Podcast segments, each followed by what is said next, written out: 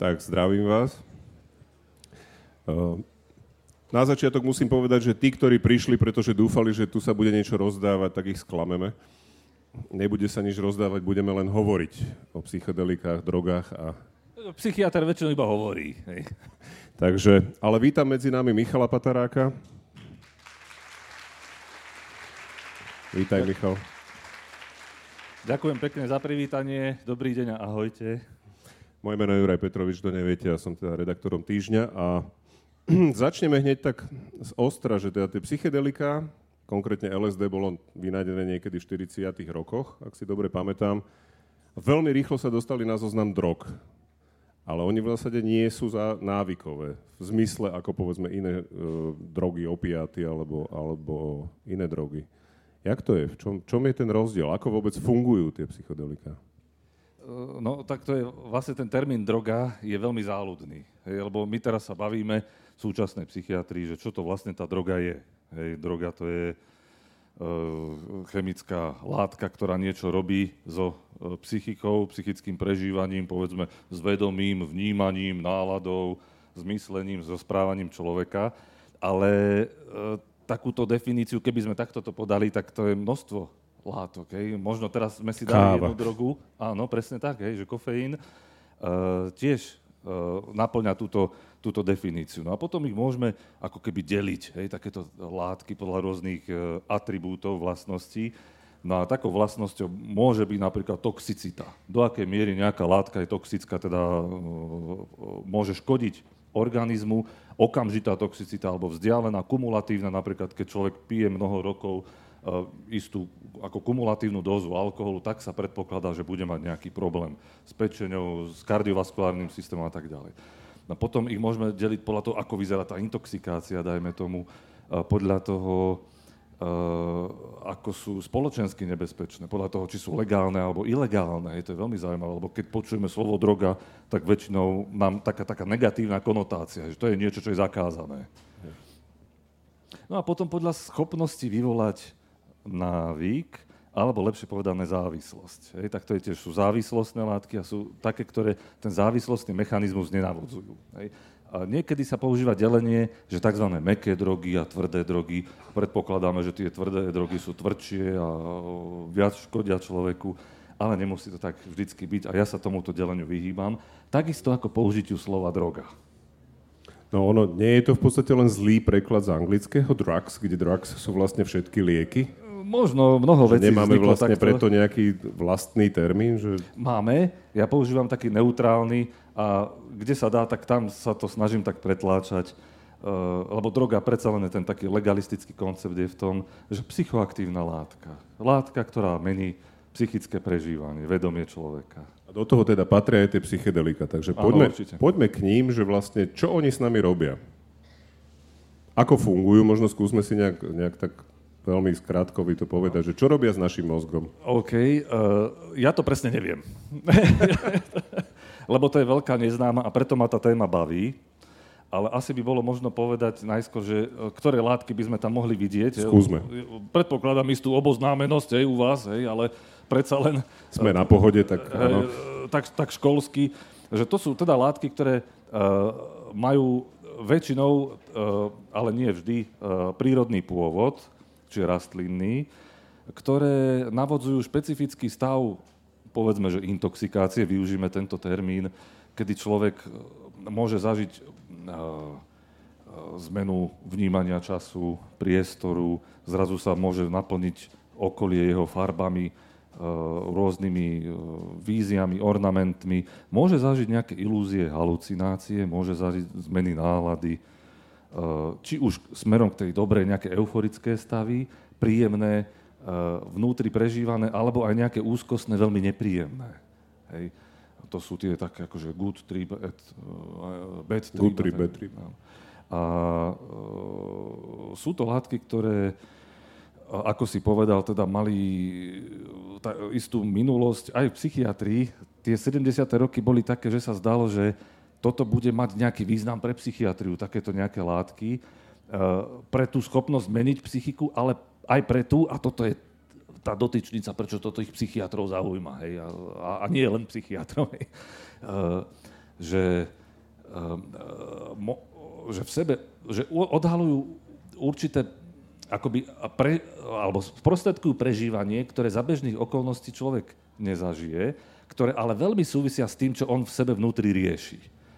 S jeho životom, s jeho životnými traumami, povedzme. A v tom zážitku on môže mať, najmä keď je kontrolovaný v tzv. Bez, bezpečnom prostredí, tak zažiť nejaké svoje akoby dôležité úzlové body svojho života, v istej perspektíve, má tam nejaké zjavenie, víziu a tak ďalej, z, niečo mu povie ten zážitok, preto sa volajú vlastne psychedelika, psychedelún, ako odhaliť nejaký duševný aspekt. V tom, a keď psychiatra to zaujíma, tak v tej pozitívnej konotácii, hej, že to sú látky, ktoré môžu odhaliť niečo človeku mimoriadne, zaujímavé pre jeho život a z nášho hľadiska tej psychiatrie mimoriadne zaujímavé pre jeho terapiu.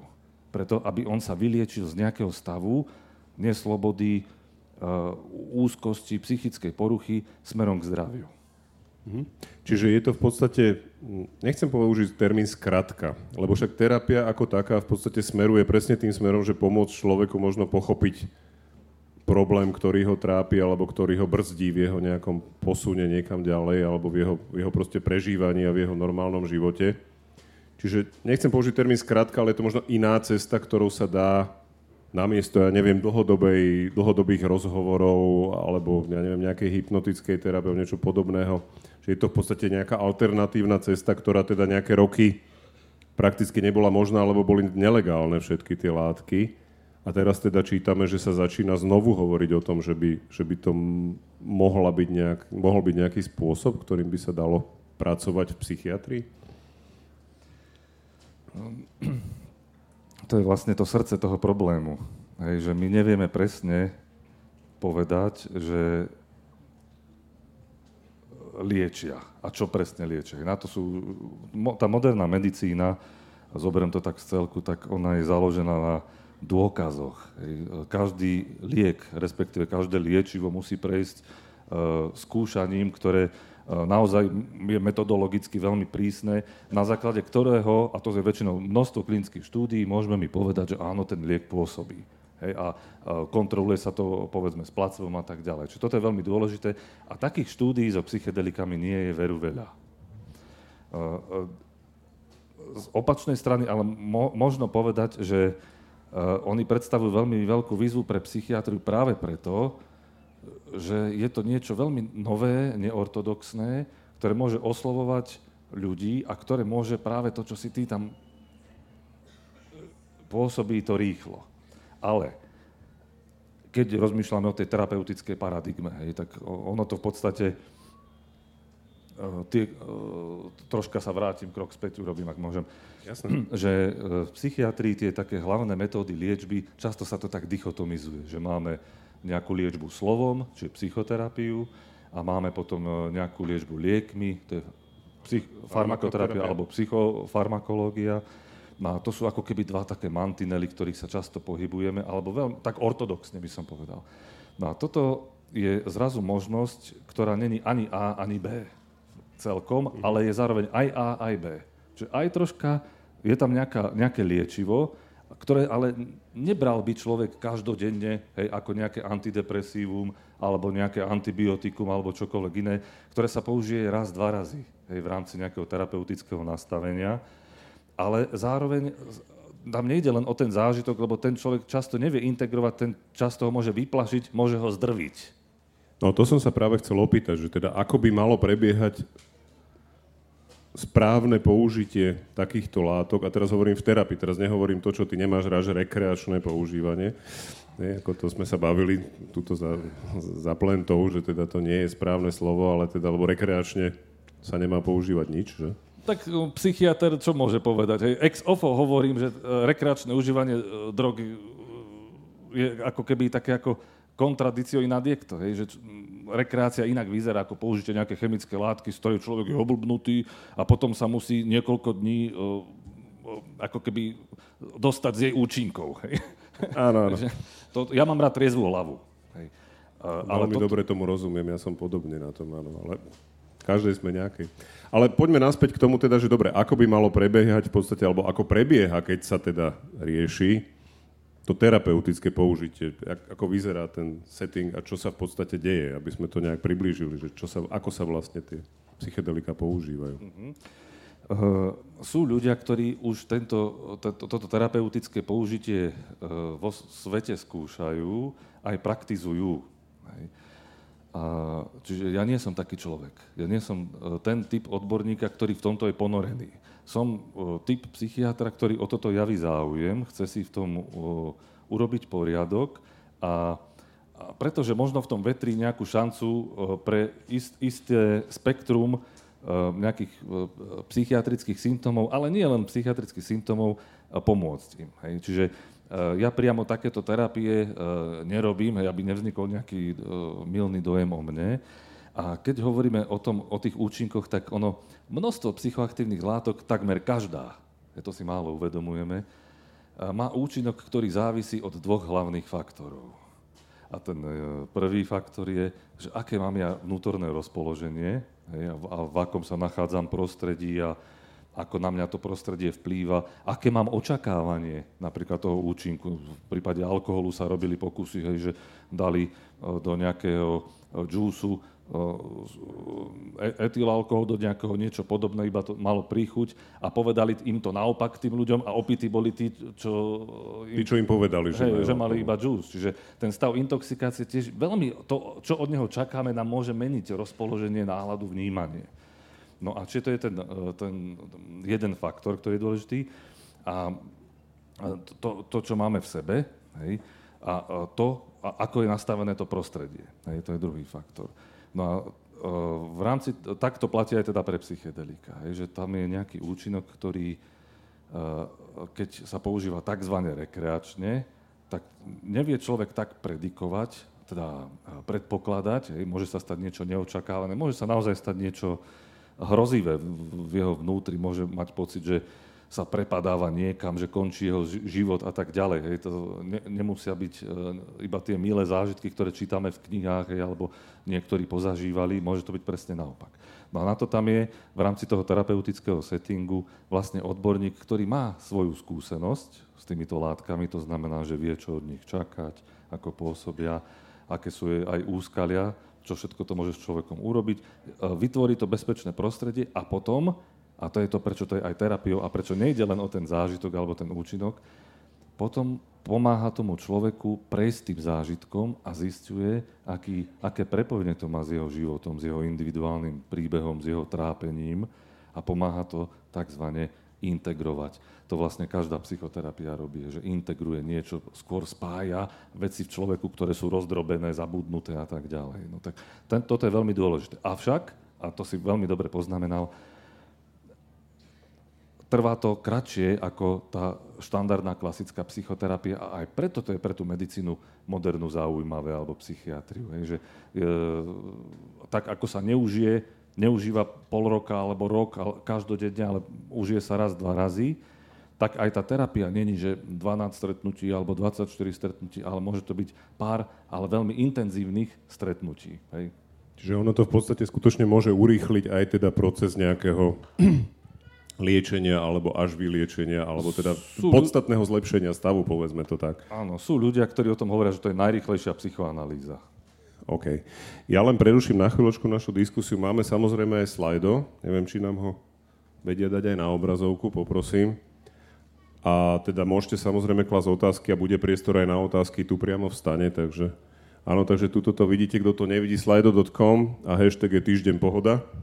Takže kto by chcel možno anonymne, že sa hambí možno opýtať tu, lebo to samozrejme môže byť, a pri tejto téme to úplne chápem. A samozrejme bude priestor na otázky aj, aj teda osobne, máme tu aj mikrofón. Ale poďme trošku k tým v úvodzovkách štandardným drogám, že ten rozdiel medzi tými psychedelikami, že prečo oni, vieme povedať, že prečo oni nevyvolávajú závislosť na rozdiel povedzme od, keď začnem tými naozaj tvrdými, že je to heroín, kokain a tak ďalej, že je to iný mechanizmus pôsobenia, alebo zasahujú iné časti mozgu, alebo nie je tam to centrum slasti takým spôsobom nejak motivované, alebo v čom to je? Uh, my to nevieme presne povedať, ale ten hlavný akoby systém, na ktorý účinkujú tieto látky, táto skupina látok, tak je serotoninový systém. Hej. O, to je ako srdce, ako heartbeat. Áno, áno. Čiže na serotoninový systém a že nezasahuje priamo do neurotransmiterového systému dopamínu, ktorý je spojený s tým systémom odmeny, teda to je, ako by som povedal, neuronálny okruh centrálny vlastne pre nie len psychoaktívne látky, ale všetko, čo nás vlastne teší a baví na živote. My vyhľadávame radosť, chceme sa tešiť, nechceme cítiť bolesť. Hej, to ako Freud spomínal, od bolesti ideme smerom k slasti, tak to je v podstate naša životná orientácia, či si to tak pripustíme alebo nie. Hej. No a ten systém práve toto sprostredkováva, také zážitky radosti. Hej, skrz ten dopamín endorfíny, to sú tie endogénne opioidy, vedie človeka k tomu, aby vyhľadával situácie, ktoré sítia vlastne uvoľnenie týchto neurotransmiterov, alebo aby som nebol príliš biologický, ktoré sítia proste pocity uh, spokojnosti a uvoľnenia a, a tak ďalej. No a, a tieto látky toto robia, ale troška inou cestou ako cez ten dopamín. Možno to je dôvod, uh-huh. prečo nespôsobujú tak závislosť. Jasné. Dobre, máme tu už aj nejaké prvé otázky. Vidno to cez mňa? Nemám... Prečítame, nie je problém. Ilúzie versus halucinácie rozdiel. Ilúzia to je uh, akoby, uh, keď vidíte nejaký predmet, ale sa vám, keď hovoríme o optickej ilúzii, vysvetlím to na tom, ale sa vám javí troška inak. Hej, že je to ako keby na základe reálneho podnetu vzniká ten vnem ilúzie. Na základ niečo, čo naozaj v skutočnosti vidím, vnímam, počujem, hej, ak je to sluchová ilúzia. Halucinácia nevzniká na základe ničoho skutočného.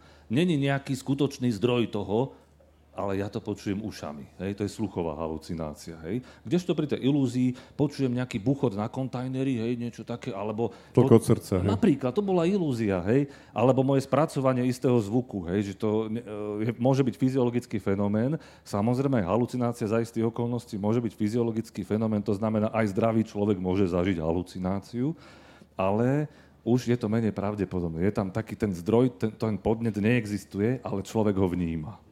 Ty si mi kedysi hovoril, že si mal nejakú pacienta, schizofrenika, ktorý ho, ktorému hlasy hovorili, že nemá k tebe chodiť alebo nemá brať tú liečbu? On, uh, áno, to bola pani, ktorá, ktorej hlasy ju prísne varovali, aby nebrala lieky, ktoré práve doktor Patarák predpisuje. Hej, lebo sa stratia. A ono naozaj mali pravdu. Hej, že to tak Potvrdili bolo. sa vlastne, hej, to je tá hrozba, takže... A OK, pozrieme sa, čo tu máme ešte. Aký je váš názor na psychedelika v farmaceutickom priemysle? Nehrozí, že ich monetizácia priniesie začarovaný kruh liečby, symptómov a nie príčin? Ja z tohto mám veľkú obavu. Naozaj neviem, ako to... A to je, že keby, na, keby naozaj sa otvorili brány pre tieto látky, ako by vlastne vyzerala taká liečba? Dostal by tie... Poved, jedna otázka ma napadá. Tie psychedelika naozaj každý pacient, ktorý ich potrebuje? Nebola by tam nejaká diskriminácia, nerovnosť, neboli by príliš drahé, povedzme, a tak ďalej.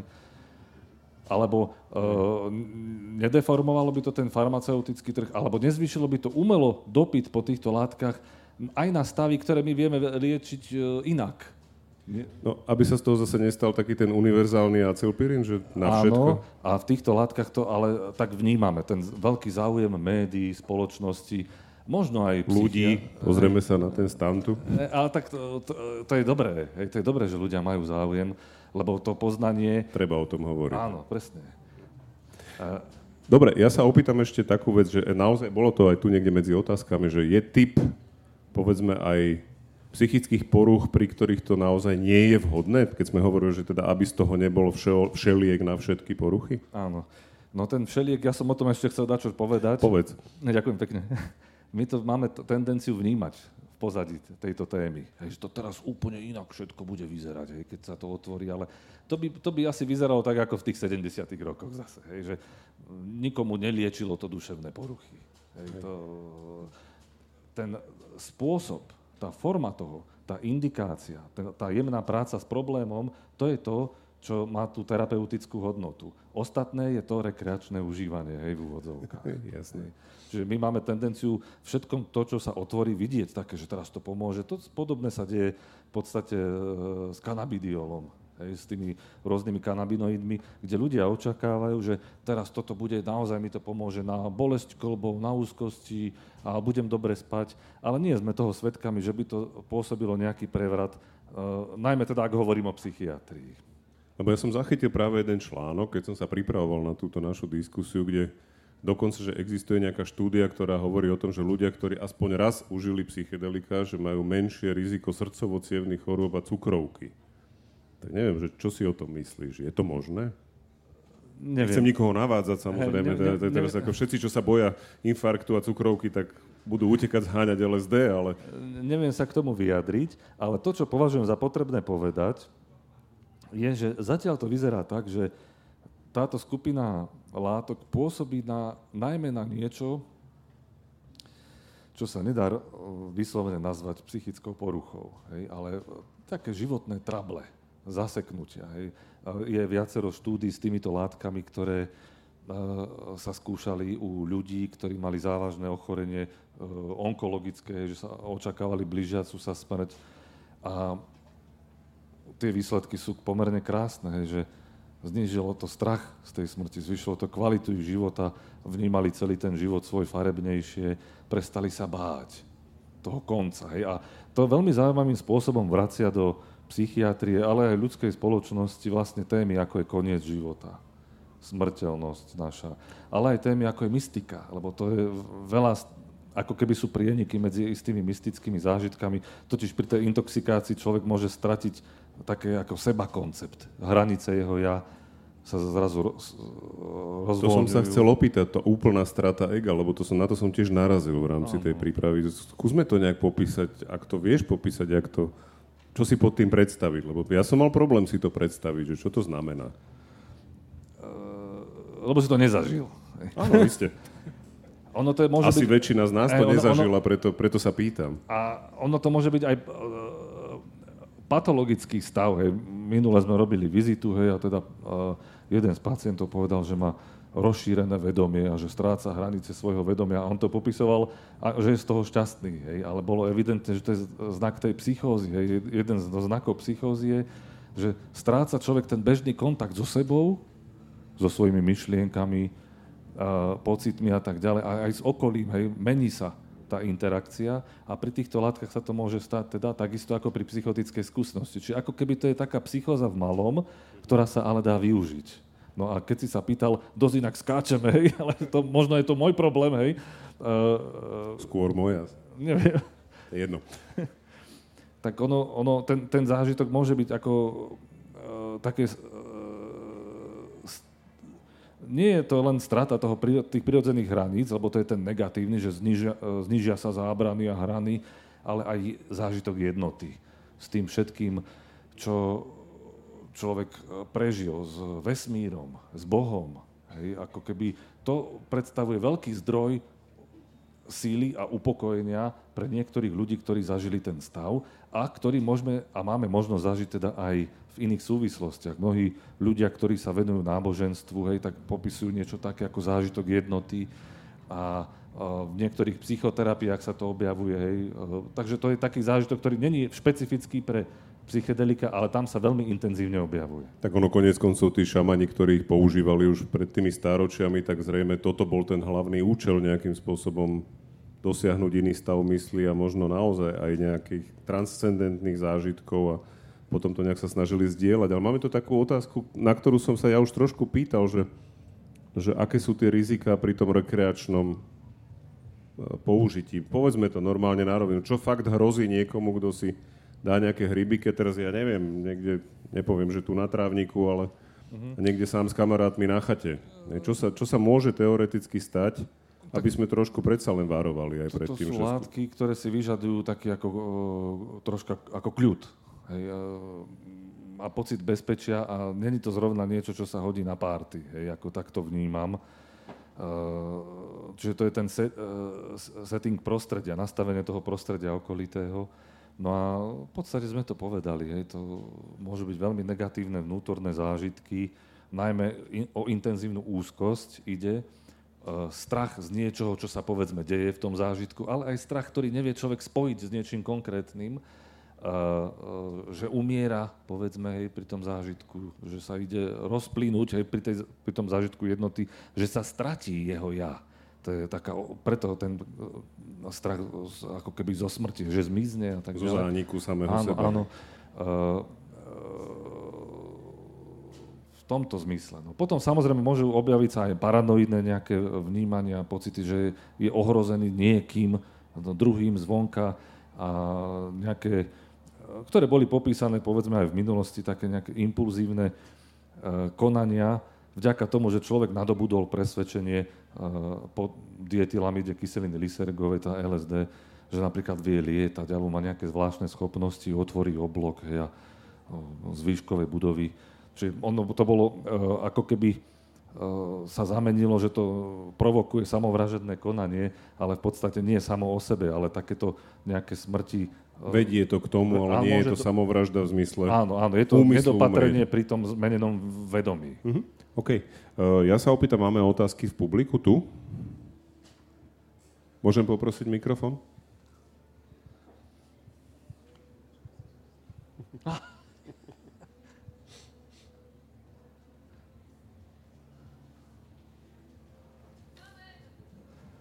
Zdraví, zdravím vás páni. Akože pri všetkej úcte. A... Dobrý začiatok. Že toto je diskusia ľudí, ktorí veľa počuli o Amerike od posledného námorníka, ktorý vystúpil z Kolombovej lodi v Španielsku. Že ja rozumiem tomu, že a, rozprávať o ako keby tom svete začiarov, ktorom mnohí z nás akože prežili pomerne že veľké časti svojich životov, aj sa tomu venovali v nejakom čase, že je zaujímavá, ale na Slovensku reálne akože máme ľudí, ktorí majú veľa tých skúseností za sebou a zároveň majú tú erudíciu o tom rozprávať nielen vlastne tým jazykom pred čiarou, ale aj tým jazykom za ňou. Sú aj psychiatri tak? Áno, presne, presne. A že kedy teda vy cítite tú hranicu alebo ten moment, kedy naozaj by sa do týchto diskusí akože mohla po nejakej spoločenskej amnestii prizvať celá komunita ľudí, ktorí sa tomu reálne venujú. Hej, lebo máme tu samozrejme otázky na ayahuaskové ceremonie, ktoré by boli sa, same o sebe by boli na dvojhodinovú diskusiu. A sú tu otázky na vlastne psychedelickú renesanciu, ktorá v rámci výskumov v Británii, v Izraeli a v mnohých krajinách už má nejaké výsledky. Ale že kedy by ste vy cítili ten moment, že poďme reálne akože pozvať ľudí, ktorí poznajú tú Ameriku, že tam reálne boli. Lebo ja mám k vám dvom akože veľkú úctu dlho, dlhodobo, ale pri mnohých od tých odpovediach presne to, čo ste vy, pán Patarák, povedali, že vy ste tam neboli, je presne ako keby tá hranica, kedy strácame dôležitý obsah, ktorý by publikum, ako je napríklad toto, mohlo dostať. Uh-huh. Tak uh, ja takú diskusiu by som mohol uh, sa aj abs- uh, ju absolvovať kedykoľvek. Aj, aj vo verejnom priestore. Keby, keby, keď sa pýtate vyslovene mňa. Pretože to je vec, ktorá uh, presne z pohľadu psychiatra, hej, ten psychiatr nemusí zažiť schizofréniu, aby o nej rozprával. Hej. Nemusí uh, zažiť psychedelickú skúsenosť, keď sa snaží dávať a integrovať ju do nejakých kontextov terapeutických, lebo také, také zadanie tejto diskusie, či má vlastne tie, tie lieky, liečivá, ak ich zoberieme ako liečiva, lebo už aj to je posun v diskurze Hej, to, o tom sa pred pár rokmi vôbec nehovorilo u nás. Hej, to boli vždycky tie zlé drogy a tak ďalej. Ja to vyvezujem z tohto konceptu. Hej. Odmietam hovoriť o drogách v súvislosti s psychedelikami ako s mnohými inými psychoaktívnymi látkami a veľmi by som sa tešil takejto diskusii.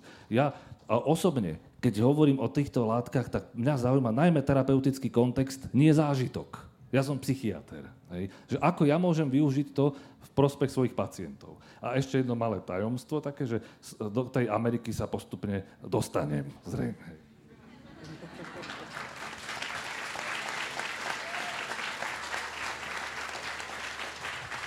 No, ja k tomu možno poviem ešte tri vety možno len.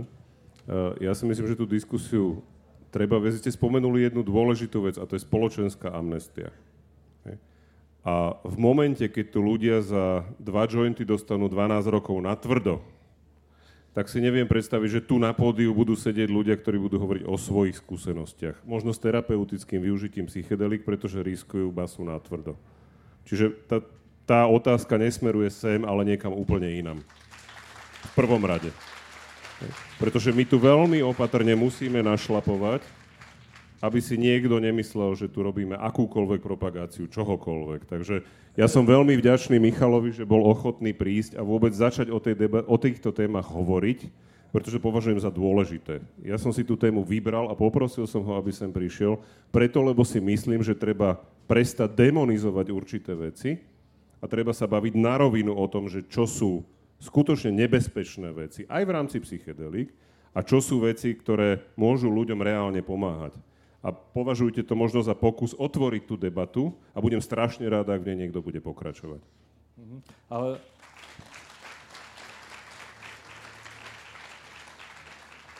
Ale je to veľmi, veľmi dôležitý podnet a je otázka v podstate. Ja, ja sám musím povedať, lebo ja som rád autentický, že mne není príjemné e, rozoberať túto tému kdekoľvek sa pohnem.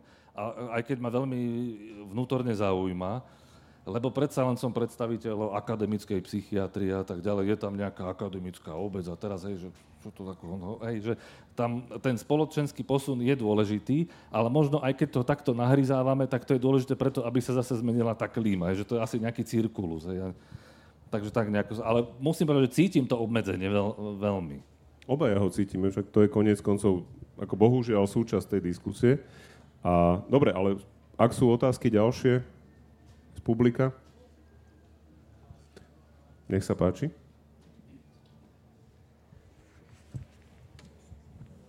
Dobrý deň, tak ja som chcel nadviazať na to, čo ste rozprávali, pán moderátor, o tom, že ako sa posunú dobu demonizujú látky, ktoré, keď si pozrieme veľa, veľa štatistík a grafov a porovnávame rôzne substancie o ich nebezpečnosti a vplyv na socioekonomické faktory, tak vlastne vidíme, že LSD a psilocín sú extrémne nízko, až najnižšie, keď si to porovnávame s bežnými látkami, ako je nikotín, krék, metamfetamín a tak ďalej.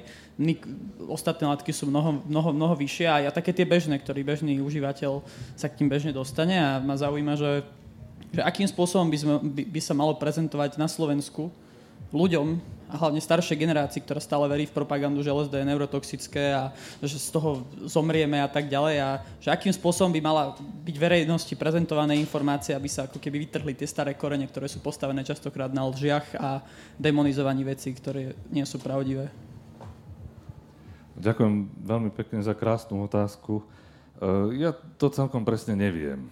Ja, ja vsádzam na to, e, na poznanie že poznanie je kľúčom a že keď sa vlastne rozpráva, sú e, niekedy také ako úzkosti alebo taká neistota, že hovorí, e, najmä pre minulosť je to charakteristické, ale mnohí ľudia tomu veria, že hovoriť príliš o drogách znamená propagovať ich.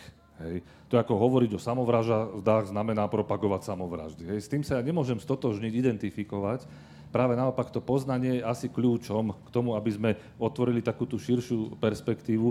A napokon týka sa to tém aj ako je alkohol. Hej, však človek musí vedieť, alebo sa predpokladá, že zrelý človek vie, čo to môže s ním urobiť, čo, čo nasledujúci deň môže cítiť z toho, uh, ako mu to zmení vnímanie v tom a v tom kontexte. Musíme poznať tú látku. Hej. Tak akože, uh,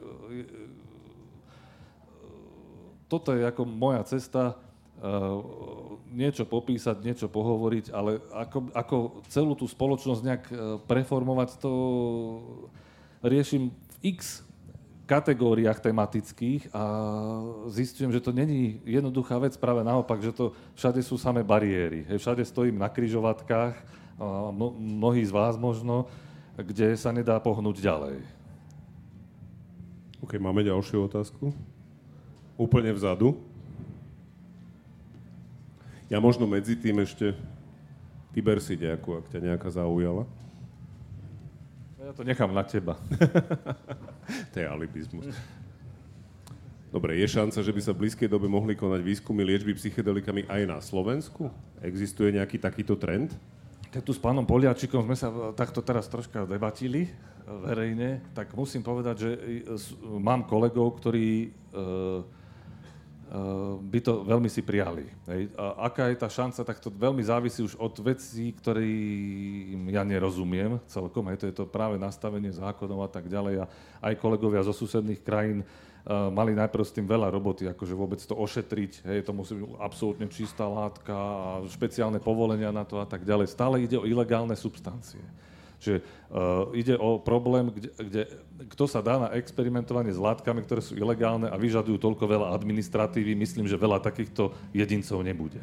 Ono je to veľmi náročné vôbec pracovať s tým, hej, tá, celé Ale to tu, okolo je... Tu, túžba v našej komunite psychiatrov sa objavuje, práve pre rôzne dôvody, ktoré som mu spomenul. Hej, to je neortodoxná liečba, ktorá, kto vie, či sa stane ortodoxnou, to tak ďaleko do budúcnosti ja nevidím. Vôbec si to neviem predstaviť. A ešte musím dodať, že práve tie evidence-based štúdie, ktoré sa robia s týmito látkami, tak sú také skôr na menších počtoch ľudí, uh, nie na vyslovene nejakých ne, nemajú prísnu metodológiu, hej, alebo... Že konkrétny to... typ porúch by áno. skúmali len, alebo nejaký typ Áno, pacientov, tak sú na depresiu rezistentnú, to je to, čo nás najviac zaujíma, ako, aspoň čo sa bavíme s kolegami. Hej. Rezistentná depresia, ktorá, teda depresia chronická, ktorá nereaguje na štandardnú liečbu, hej, ktorú by sme chceli pomôcť tomu pacientovi, ale nevieme ho posunúť, alebo v ňom niečo je také, čo ho nechce posunúť. Hej že nereaguje na bežné liečiva, ktoré sa používajú v tých najvyšších dávkach a viaceré boli vystriedané alebo na psychoterapiu.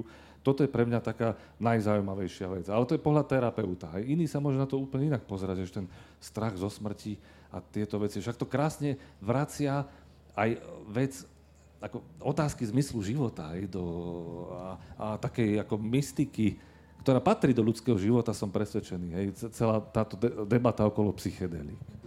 Okay, ináč ja som si uvedomil, keď si hovoril o tých onkologických pacientov, že tam sa veľmi často používajú teraz antidepresíva v podstate, alebo anxiolitika, čiže nejaké lieky na znižovanie úzkosti. Čiže toto by možno bola iná cesta, kde by neboli možno aj farmakologicky tak zaťažovaní ako, ako tou trvalou liečbou nejakými inými psychofarmakami, nie? Áno, áno. My, myslím si, že áno. Máme tu teda otázku, nech sa páči. Ďakujem. Pán Paterák, už, sme sa, už ste sa tu vlastne rozprávali o tom, ako v rôznych krajinách teda sa experimentuje s psychedelikami, ako microdosing, takéto. Ale a, ja by som iba chcel sa spýtať, lebo v krajinách Európy rôznych už sa využívajú normálne ako uh, marihuana, liečebná marihuana, prípadne v, u niekoľkých našich susedov, ak nie všetkých, uh, sa používajú aj amfetamíny na ADHD. A potom tu máme Slovensko, kde niekedy mám pocit, že je nám povedané, že však daj si palenku a bude dobre. A aký máte vy postoj k tomuto ako psychiatr, možno z praxe, že v podstate máme tu nejaké veci, čo sa skúšajú, ale na Slovensku to vnímame ako tie scary drogy a na druhú stranu tu máme proste ten nikotín, ten alkohol, ktorý ako my sociálne tu strašne berieme, že v pohode. A možno čo by vám ako psychiatrovi, čo si viete predstaviť, že by vám najviac pomohlo? Že napríklad, ak si predstavíme momentálny stav a potom úplnú dekriminalizáciu akýchkoľvek uh, látok, dro- drog, úplne všetkých, že kde v tom vy sa vidíte, že čo vy z praxe by ste, ak vám to dáva zmysel, čo vy z praxe, uh, v praxi by ste možno najviac využili. Tu, neviem, či to dáva zmysel. Uh-huh. Uh, ja, ja zase neviem, či sa k tomu viem tak nejak vyjadriť, tak aby aby, lebo nemám v tom jasno, čo, čo presne by sa muselo stať, aby, ale je jasné, že musíme odložiť taký nejaký závoj temný z týchto substancií, najmä z tých, ktoré sú naozaj, dajú sa brať o mnoho neutrálnejšie, alebo majú nejaké pozitívne aspekty a týka sa to aj kanabidoidov samozrejme. Na Slovensku ako keby v odbornej komunite neexistuje tak silný dopyt, ktorý by to vytlačil niekde. Mám taký dojem z toho, hej, že Uh, tie kanabinoidy, teraz nehovorím o psychiatrii, hej, tamto využitie je, zdá sa, že slabé, hej, ako, tak to poviem, ale sú medicínske odbory, hej, tá neurológia, povedzme, je onkológia, ktoré by z toho mohli profitovať. A na Slovensku je prípravok, ktorý je e, registrovaný, ale zdá sa, že žiadny lekár po ňom nechcel siahnuť. Hej, obsahuje teda konopné látky. Máme tu takú otázku, že či psychedelika teda majú nejaké vedľajšie účinky.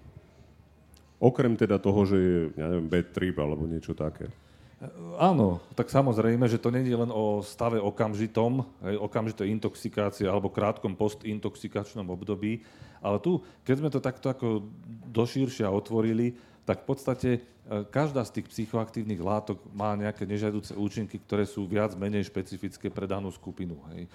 A e, vy ste naznačovali teda v tej poslednej otázke, že to, to môžu byť o mnoho škodlivejšie substancie. Hej. Z môjho pohľadu psychiatra Áno, hej, ale vždycky aj je otázka, že dávka, hej,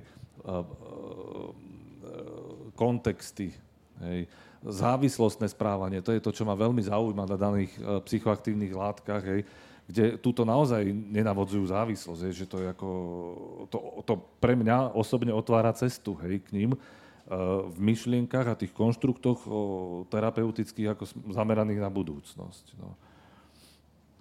A čo sa týka teda tých takých nežadúcich účinkov, oni sa e, e, pôvodne okrem iného využívali aj na modelovanie príznakov schizofrénie, psychotických stavov. Hovorilo sa vtedy o psychotomimetikách, takže oni, oni aj na toto na toto by som upozornil, že sú ľudia, ktorí po, po tom požití môžu mať psychotickú epizódu, hej, ktorí môžu mať nejaký takýto problém. Aj je to teda kódované v našich teda tých klasifikačných systémoch. Alebo môže byť problém e, s flashbackmi, ktoré sa môžu objaviť aj po iných psychoaktívnych látkach, hej, nie len po psychedelikách, ale tuto majú veľmi takú, ako by som povedal, inú podobu, ak sa objavujú a môžu byť aj veľmi také ako časté, dokonca narušovať e, život toho človeka. Nie sú to nejaké žiadané, ne, nevyžiadané good tripy, hej, keď hovorím o tom flashbacku, že znova prežívanie nejakého stavu, ktorý sa podobá na intoxikáciu navodenú kedysi v minulosti, ale môže ísť naozaj o niečo, čo s úzkosťou bere ten človek a čo ho znefunkčňuje v praktickom živote. Čiže napríklad aj takto. Liečil som aj takýchto ľudí. Čiže to je jeden z tých asi najnepríjemnejších takých dôsledkov, keď, keď ten človek, a to sa dopredu nedá povedať, či to ten človek bude alebo nebude mať. Inak tu sa nám objavila otázka, ono, že tu nemáme ale uh, tiež tu išlo o to, že aj o marihuane sa hovorí, že v zásade je to bezpe- v úvodzovkách bezpečná látka, ale sú typy ľudí, ktorí môžu po požití marihuany, tiež môže sa u nich rozbehnúť nejaká psychická Bežne takých vydávame. To treba tiež povedať, že teda aj to má svoje rizika. Nehovorím však alkohol a nikotín a tak ďalej tiež, ale teda aj toto je, toto je Viete, to je problém. taký problém, že uh, sa hovorí, že, o, o, že dispozícia k psychóze. Ak narazíte na túto tému, tak často to literatúra alebo nejaké krúžky, ktoré sa tým zaoberajú, tak riešia práve tým, že uh, môže aj po marihuane byť psychóza, ale to musí byť človek, ktorý je predisponovaný k psychóze. Problém toho, že má predispozíciu je, že čo to znamená vlastne My nevidíme na tom druhom, že ten má predispozíciu, vy to neberte. No, čiže tam je to veľmi zložité posúdiť, ako keby to bolo také čarovné slovičko, ktoré retrospektívne vysvetľuje tieto negatívne javy hej, u daných ľudí. Ale vopred to nevieme, alebo ťažko sa to predikuje. A je tu niekto, že má skúsenosť s ketaminovou liečbou na Slovensku a chce niečo povedať, ale nevie sa dostať k mikrofónu. Tak sa prosím prihláste. Dobre, poprosím túto ten mikrofón.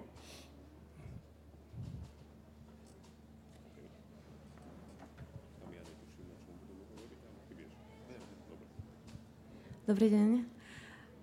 Ja mám teda už skúsenosť s infúziami ketamínovými, takže chcem vám povedať k tomu, lebo viac ľudí sa pýtalo na to, že prečo sa to na Slovensku nerobí a v Európe je to bežné a lekári sa radi vyhovárajú na to, že nemajú takú možnosť, že to je ilegálne, ale my tu máme povolený liek, ktorý sa používa ako anestetikum, Calypsol, ktorý sa už môže dávať ako ketamínová infúzia na farmakorezistentné depresie ale veľa lekárov na Slovensku proste nemá o to záujem. A mňa zaujíma, že prečo sme v tomto tak strašne konzervatívni a tak strašne aj nevzdelaní mnohí lekári, že oni sú schopní vám predpisovať 12 rokov trojkombináciu antidepresív, hypnotika, ktoré sa majú užívať niekoľko týždňov, som brala niekoľko rokov, predpisovanými dennodenne, 2 až 3 krát denne užívanie Xanaxu, čo je oveľa nebezpečnejšie ako tá ketaminová terapia napríklad. A že ma zaujíma, akože čím to je a kde je tá logika v tom, že toto príde slovenským lekárom normálne. A ja som teda tu, tie ketaminové infúzie sa u nás zatiaľ podávajú iba v nemocnici, ale keďže ten setting tam je na to absolútne neprispôsobený a v podstate za celý pobyt sa so mnou nebavil žiadny psychológ, ani neviem, či tam nejaký pracoval vôbec, tak som v tej liečbe chcela pokračovať ambulantne, ale vlastne kontaktovala som kopu lekárov a nikto nebol ochotný mi ani odpísať, vrátane vás. To, to nemusí byť, že neochota. Proste mám tisíc mailov, ktoré začínajú, prosím vás, Hej, pomôžte čakala mi. som túto odpoveď, ale potom akože nehovorme o tom, že ľudia na Slovensku nemajú o to záujem, lebo je veľa ľudí, ktorí naozaj sa nevedia vyliečiť a je to pre nich extrémne ťažké v ťažkej depresii stále niekoho prosiť o pomoc. A v kúse sa niekto iba vyhovára, že nie sú na to možnosti a že vlastne tá snaha musí prísť od ľudí, ale ja mám pocit, že je tu veľký záujem a počuli sme to aj z tých otázok, čo tu ľudia kládli. A že čo by ste možno vy teda ako odborník, že by sme mali robiť, aby sa toto zmenilo, keď podľa vás tá zodpovednosť nie je na vás, lebo za mňa väčšina, väčšinu tej stigmy, ktorá tu je okolo psychiatrických ochorení, prichádza práve od lekárov. Veľmi dobré.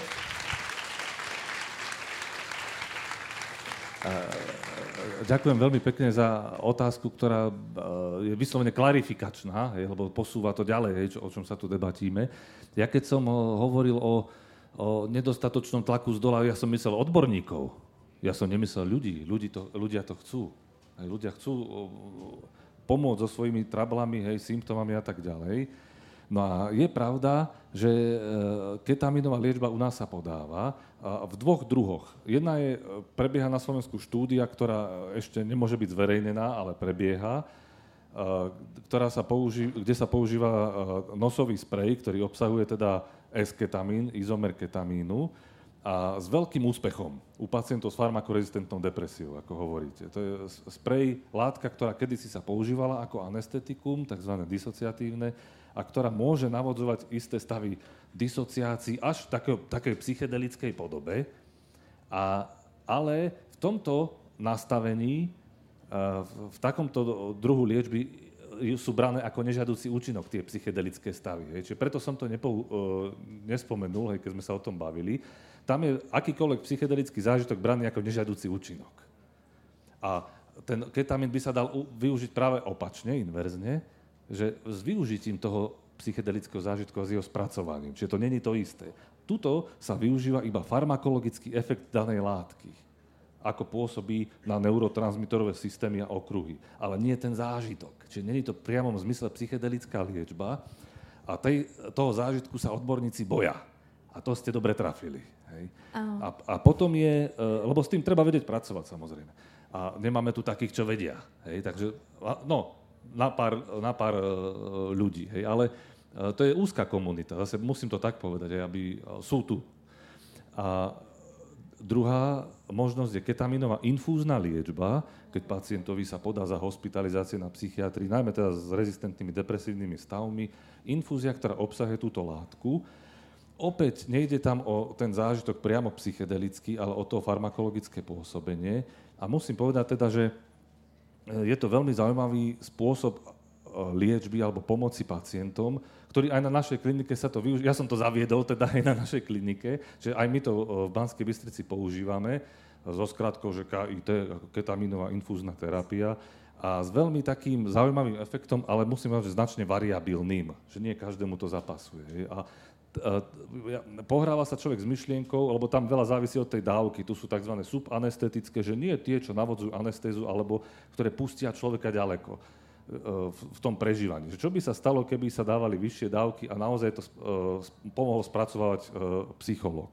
A keď hovoríte o tom psychologovi, tak pri tej našej liečbe vždycky je prítomný. Hej, čiže my to máme v Bystrici tak zariadené. OK, tu máme ďalšiu otázku, poprosím mikrofón.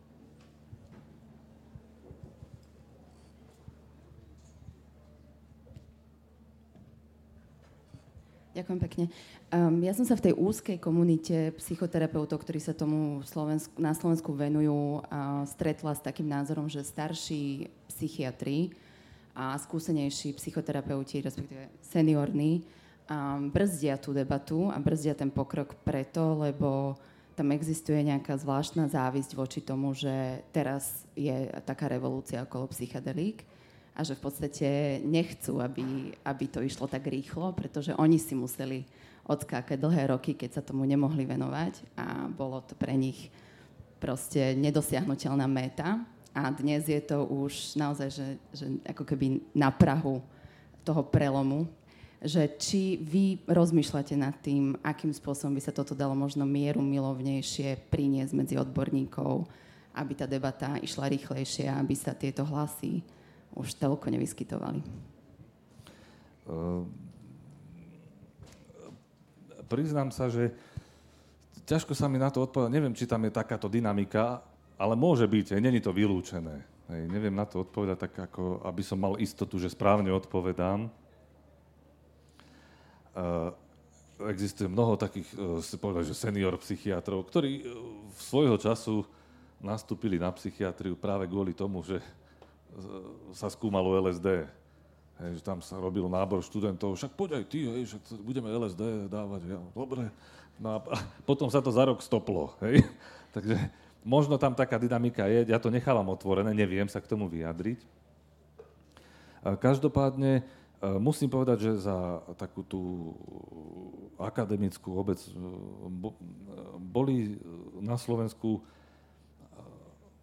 myslím, že séria takých odborných podujatí, ktoré organizovali zo zahraničia Slováci a iní odborníci, teda aj iných národností, teda uh, Slovenská psychedelická spoločnosť, tak, ktorá odborne zastrešuje celú túto tému. Hej. A to by bolo dobre spomenúť, že existuje taká iniciatíva odborníkov u nás, väčšinou pracujúcich v zahraničí, ale predsa len s túžbou zaviesť túto metódu liečby aj na Slovensku. A ja som sa teda zúčastnil jedného z tohto podujatia aj e, s profesorom Jankom Pečeňákom, ktorý naozaj zastrešuje ako to najvyššia autorita psychiatrii a ktorý je veľmi otvorený tomuto. Takže nemám pocit, že by sa to nejak umelo brzdilo. E, už možno skôr ide o nedostatok e, nejakých možností alebo túžby zo strany nejakých psychiatrov. Ja túto tému bežne otváram na konferenciách. Aj teraz nedávno sme mali zjazd psychiatrov, kde som prednášal práve o tomto, o terapeutických výhliadkách psychedelík. Takže ja myslím, že to je otázka takého krátkeho času, kedy sa to dostane do tej takej odbornej komunity, takže že to príjmu, ale skôr ide o to, že kto konkrétne sa tomu bude venovať a ako ich školiť v prostredí, ktoré neumožňuje podanie tých látok. Čiže dostávame sa, narážame na tie legislatívne hranice v podstate, kde asi je potrebné naozaj začať vážne hovoriť aj o zmenách legislatívy, ktoré by to umožnili v podstate aj výskum, aj teda terapeutické Áno, to je téma, ktoré ja nerozumiem, hej, ale, ale o, o tom to je. Jasné. Máme ešte otázky z publika? Nech sa páči. A potom vzadu vidím tú ruku. Budem si, budeme si pamätať, takže túto mladý muž a potom mladá dáma vzadu. Ah, tak vás obišli ešte. Nech sa páči. Uh, ja by som sa chcela spýtať hlavne, že ako vnímate um, proste ten dramatický rozdiel v tejto téme aj z hľadiska odbornej, aj z hľadiska toho, ako pokračujú nejaké akože legislatívne zmeny a tak, na, medzi Slovenskom a Českom. Pretože my sme s Českom boli nie tak až ďaleko jedna republika a tie rozdiely sú úplne dramatické. Tam Dokonca tuším, že Všeobecná zdravotná za chvíľu začne aj preplácať uh, ketamínové terapie. A, a aj myslím si, že tá spoločenstvo, to spoločenstvo psychiatrov okolo um, psychadelik je oveľa väčšie. Akoby. A že, že v čom vidíte ako taký ten rozdiel najväčší? Že prečo je to v Česku kúsok za hranicami tak a, a tu nič? Neviem, to ja to vnímam skôr tak ako bolestnú skutočnosť, ktorú neviem presne interpretovať, že či to je ako naozaj tou odbornou komunitou, ktorá aj v súvislosti alebo v kontexte tej slovenskej spoločnosti bola konzervatívnejšia. Zrejme toto nejak cítim ako odpoveď a že má takú ako keby väčšiu zotrvačnosť. Hej. Na druhej strane, keď sa robili tie psychedelické výskumy, čak sa robili aj u nás, tak sa robili aj v Pezinku. Hej. To nebola iba Česká republika, naozaj aj u nás to prebiehalo. Hej. Takže... OK, poprosím tu mladému mužovi dopredu posunúť ten mikrofón. Dobrý deň. Ja sa chcem vrátiť k tomu, čo ste vraveli ohľadom toho vlastne pri tej ambulantnej liečbe. Máte pacienta, potrebujete nejaký set setting, je to v nejakom tom, tom uzavretom priestore vyzdobené a tak ďalej, aby to bolo teda ako good trip a každý sa chce vyhnúť tomu bad tripu a, a vlastne chápem, že po tej psychiatrickej, psychiatrickej stránke alebo teda tej medicínskej je tam nejaký postup, ktorý proste treba ako dodržiavať. Ale potom tu vidím takú tú, tú druhú stránku, tú spirituálnu, kedy vlastne zo svojich vlastných skúseností, keď som v takýchto stavoch riešil veci, tak nedá sa stále byť niekde v kľude a tak ďalej, že bolo treba to, čo ste napríklad hovorili, určite nie na prvýkrát ísť medzi ľudí, že treba mať asi byť viac s tým v pohode, ale že vlastne potrebujem nejakú tú spätnú väzbu od tých ľudí, nejaké, keď sa ako na psychiatra tie spoločenské fóbie riešia a tak ďalej, že človek potrebuje v tom stave viac prežiť ten kontakt s tými ľuďmi a zistiť toho, čo, čo sa vlastne bojí, ako keď som niekde ako zavretý a mám to riešiť sám so sebou a nepríjem na nič, že potrebujem spojenie s tým svetom, že ako, či to nevidíte ako obmedzenie zo svojich vlastných skúseností pri tej liečbe? Uh, my, uh, ja myslím, že uh, tá psychedelická liečba, ako je koncipovaná, tak tá je takto usporiadaná, že to umožňuje. Ten terapeut je na blízku, není niekde vzdialený, že teraz ten človek má zážitok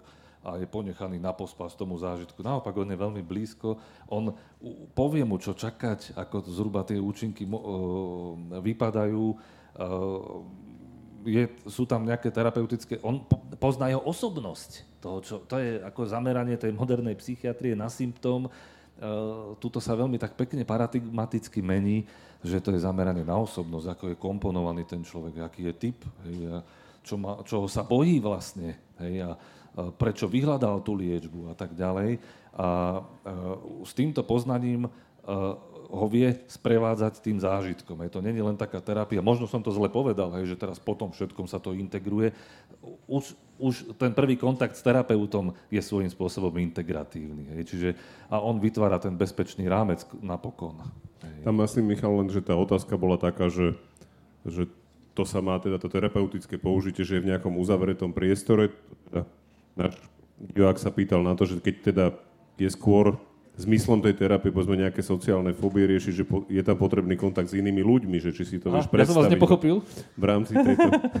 Ak som to ja správne, po, správne pochopil, hej, že teda skôr o toto ide, že či si vieš predstaviť aj povedzme takúto session medzi ľuďmi, hej, že vlastne, že terapeutickú. Môžem do toho ešte vložiť, ako vlastne Nech sa páči. hovorím, že keď som to riešil, niektoré veci sa nedajú vyriešiť proste niekde v kľude, že bolo super byť na tej v tej komunite tých ľudí a proste mať tú spätnú väzbu a bolo to pre mňa oveľa ľahšie rozlúštiteľné svoje vlastné problémy, ako keď som sa snažil niekde sa separovať a vyriešiť si to ako sám alebo s blízkymi a že proste nenájdem tú odpoveď. Že nájdem tú odpoveď v tom dave, tom, čoho sa najviac bojím, že proste ma to musí ako zomleť. Ja si to viem predstaviť.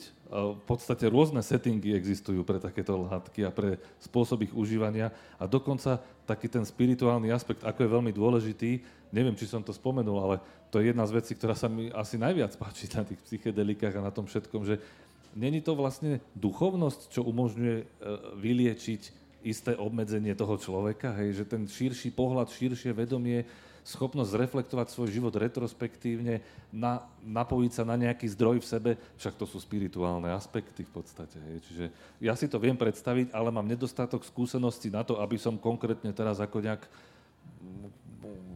rozvrhol, ako by to mohlo byť v prípade tej vidíte to ako nejaké obmedzenie v súčasnej nejakej psychiatrii, alebo ako, že sa to dá postupne nejako rozvíjať, že by tá liečba vedela... Ja, no tak súčasné, súčasná psychiatria je vzhľadom na túto tému kocka. Hej, to, hej, to musíme ju postupne porozkladať, otvoriť tú tému. To, tomuto sa naozaj... To je, neviem ani predpovedať, že na koľko rokov to ešte môže trvať, ale prípadne 10 ročí. Hej. Ospravedlňujem sa, že som vás nepochopil. Nie, poprosím ten mikrofón ešte vzadu. Sme mali tú otázku, som nezabudol.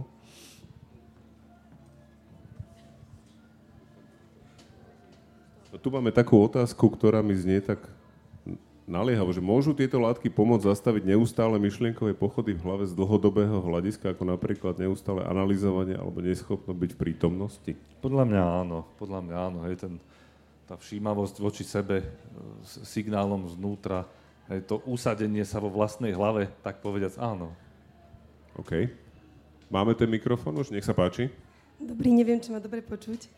Uh, mne sa veľmi páči, ako o tom rozprávate, že naozaj všetka česť, že veľmi pekne aj s tom spirituálnom a tak, že uh, ako by som nadviazala na mládenca, že keď človek teda naozaj má takúto skúsenosť, hej, že netvárme sa, že ju nemáme, lebo je nás veľa. A že treba máme tú skúsenosť v zahraničí, kde bola taká látka v tom čase legálna že či je možnosť nejako pracovať s týmito ľuďmi, lebo ja akože úprimne poviem, že ja som bola celkom stratená po tej skúsenosti, že tam je tá postintegrácia vlastne to zlato v tom, že to vie najviac pomôcť tomu človeku a že nemala som za kým ísť na Slovensku, že sa tu stretávame akože s nepochopením a teda z tej odbornej komunity vám nikto nerozumie. Ako ste povedali, že keď teda na tej druhej strane nebol, tak to nevie úplne možno pochopiť, že či sa nejakým spôsobom dá pracovať uh, s takouto skupinou ľudí, ktorá možno tú skúsenosť nabrala niekde, kde to legálne je, že či to by bola cesta. Určite to je možné, ale ako to prakticky vám teraz poradiť v tomto sa neodvážujem. Hej. Lebo my tomu musíme v prvom rade rozumieť. Hej. Ten odborník eh, v psychiatrii, on sa, on sa musí prestať tváriť, že rozumie všetkému aj že arbitrom hej, v danej záležitosti. A, uh, to, my sa musíme učiť.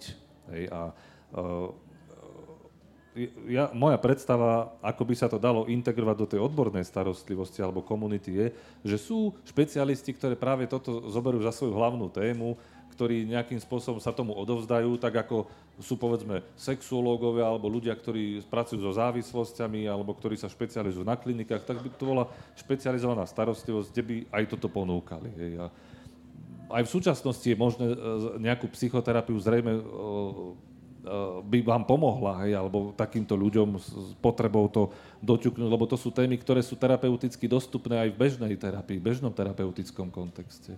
Ale uh, opäť mi tu napadá, že v susednej Čechy, hej, už tu bolo spomenutý ten rozpor až, až pr- hrádza hej, medzi tými dvoma republikami, kedysi spojenými. Uh, tam je psychedelická klinika, dokonca niektorí uh, moji kolegové vrátane mňa tam aj odporúčame pacientov, keď vidíme, že asi na toto by to bolo vhodné. Hej. Čiže prebieha tam nejaká komunikácia. Čiže je nejaké svetelko na konci tunela. OK. Dobre, máme ešte nejaké otázky z publika? A? Toto nech sa páči. Nechajte prosím ruku hore, aby vedel kolega vám doniesť ten mikrofón.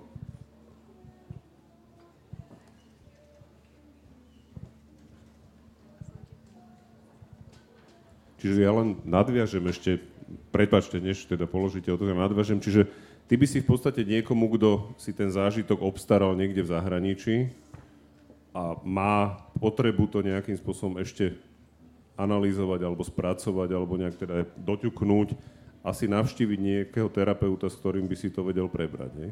Určite. Lepšie ako to nechať vysieť vo vzduchu, samozrejme. Hej. Dobre, nech sa páči. Takže, uh, dobrý deň. Ja som na druhej strane ešte nebola, tak, takže ja mám len takú uh, teoretickú otázku, ale myslím, že to trošku na to navezuje. Keď, uh, keby sa to malo využívať pri diagnostike, že som pod vplyvom nejakej drogy, to nazvem, a um, mám pocit teda, že som napríklad si spomenula alebo prišla na to, na nejaký traumatický zážitok, ktorý som vytesnila. Nie je tam riziko, že ten zážitok nie je reálny, že si to kvázi len namýšľam pod vplyvom zase tej drogy, alebo teda je to kvázi nejaký cudzí zážitok, napríklad som, ja neviem, videla nejakú, ne, nejaký film, alebo, alebo proste, že tá spomienka je ako keby od niekiaľ ináď, že to nie je reálna spomienka. Nie je tam to riziko? Asi áno, ale tá, však mentálne máme toľko pohybov, toľko obsahov, že to sa môže tak miešať, že to môže byť ako sen. Hej, a čo tam, a, a, kde je tá realita vlastne, ktorú hľadá človek? A niekedy nám pomôže rozprávka rozlúštiť niečo, s čím sa trápime, hej, a pritom je to iba rozprávka, čiže tam mož, mnoho vecí prebieha na základe súvislostí uh, symbolických, dajme tomu, hej, nejakých prepojení, ktoré, ktoré človek potom možno nejak, nejak zavníma. To nemusí byť o nejakom reálnom zážitku, reálnej spomienke. Hej. To není vyťahovanie niečoho zabudnutého, do vedomia aj z niekade, kde to bolo zabetónované. To nemusí byť takýto princíp. Čiže tam je zase len, aby som doplnil, tam je vlastne dôležitá tá práca s tým, s tým terapeutom následná, ktorý pomôže tomu človeku vlastne vyznať sa v tom, čo zažil. Hej? To je to najdôležitejšie asi. Áno. Okay. Alebo v naturalistickom kontexte bola tu spomenutá ayahuasca, tak ten terapeut je vlastne šamán. Áno. Hej. Ešte nejaké otázky? A? Zadu, áno, nech sa páči. Dobrý, ďakujem pekne za diskusiu. Ja sa chcem spýtať, v prípade teda tej riadenej terapie pod dohľadom psychiatra, keď dostane človek bad trip, tak akým spôsobom ho z toho dokážete vyťahnuť von? Či sú na to nejaké guideliny, alebo to robíte skôr intuitívnym spôsobom? No, tak ja konkrétne to nerobím, ale my psychiatri by sme mali už obecne vedieť človeka dostať do zlého stavu psychického. Hej. Čiže, čiže tam e, čisto všeobecne e, to sú techniky zamerané na tu a teraz, hej, keď sa niekde vzdiali príliš ďaleko, hej, techniky, kde sa pracuje s úzkosťou, s dýchaním, s takým centrovaním, grounding, hej, že ak, ak má závrat hej, z toho, kde lieta všade, tak nachádza sa vlastne na posteli a to, na toho to ubezpečujeme. Ale toto je téma, ktorá si vyžaduje špecifické vzdelanie a špecifický tréning. Hej. A práve to je ten problém, hej, že keď sa bavíme o veľmi praktickom využití tých psychedelik u nás, tak potrebujeme ľudí, ktorí uh, sú trénovaní. No a ako to býva v začiatkoch v rôznych medicínskych odboroch alebo smerov alebo nejakých techník, idú do zahraničia, tam sa vytrénujú a prídu vytrénovaní. Čiže asi takto to bude prebiehať. OK, mám tu takú otázku, že je lepšie, aby mal odborník osobnú skúsenosť s týmito látkami, alebo radšej bol klín a nemal potenciálne neobjektívny názor, ak by mal obmedzené pochopenie? Ja myslím, že tejto téme to, že to je nevyhnutné, aby mal osobnú skúsenosť. OK.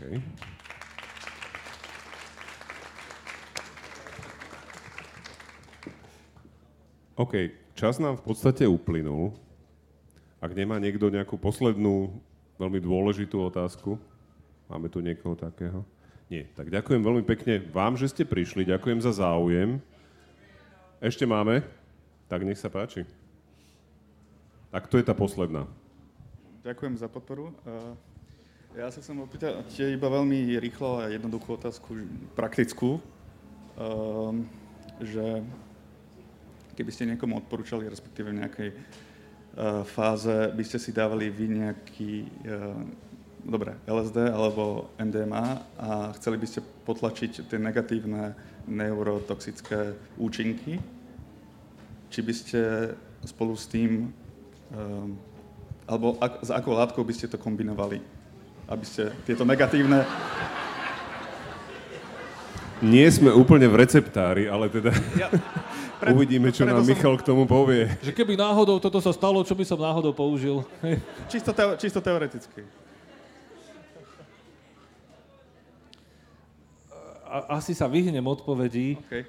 ale, ale, ale nie preto, že by spôsobovala nejaký nepokoj vo mne, ale preto, že ak je tam nejaký problém, tak ten problém by bolo dobre poznať detailnejšie, aby človek mohol odporučiť nejakú kombináciu. To sa nedá asi takto šablónovito. Hej. Nerobíme to ako psychiatri, snažíme sa tomu vyhnúť.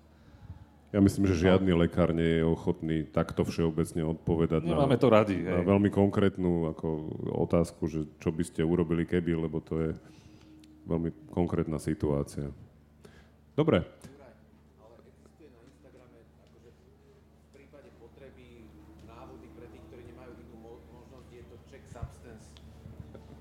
Na Instagrame existuje profil, ktorý sa volá Check Substance. Nie je to odborník, ktorý vie samozrejme e, okamžite zhodnotiť konkrétneho daného človeka, ale keď ten mladý človek nemá prístup k žiadnym iným informáciám, tak toto môže byť ako začiatok, ako prvá, ako prvá pomoc. pomoc. Hej, nie je to určite pomoc, riešenie teda problému v danej chvíli, ale, ale keď už nič iné sa nedá, tak minimálne na to prvotné vzdelanie, asi tuto by som... Asi je to lepšie hej. ako nič, hej, samozrejme, asi, asi tak. Takže, dobre, ďakujem pekne. Ďakujem vám všetkým, že ste prišli, ďakujem za váš záujem a teda hlavne Michalovi.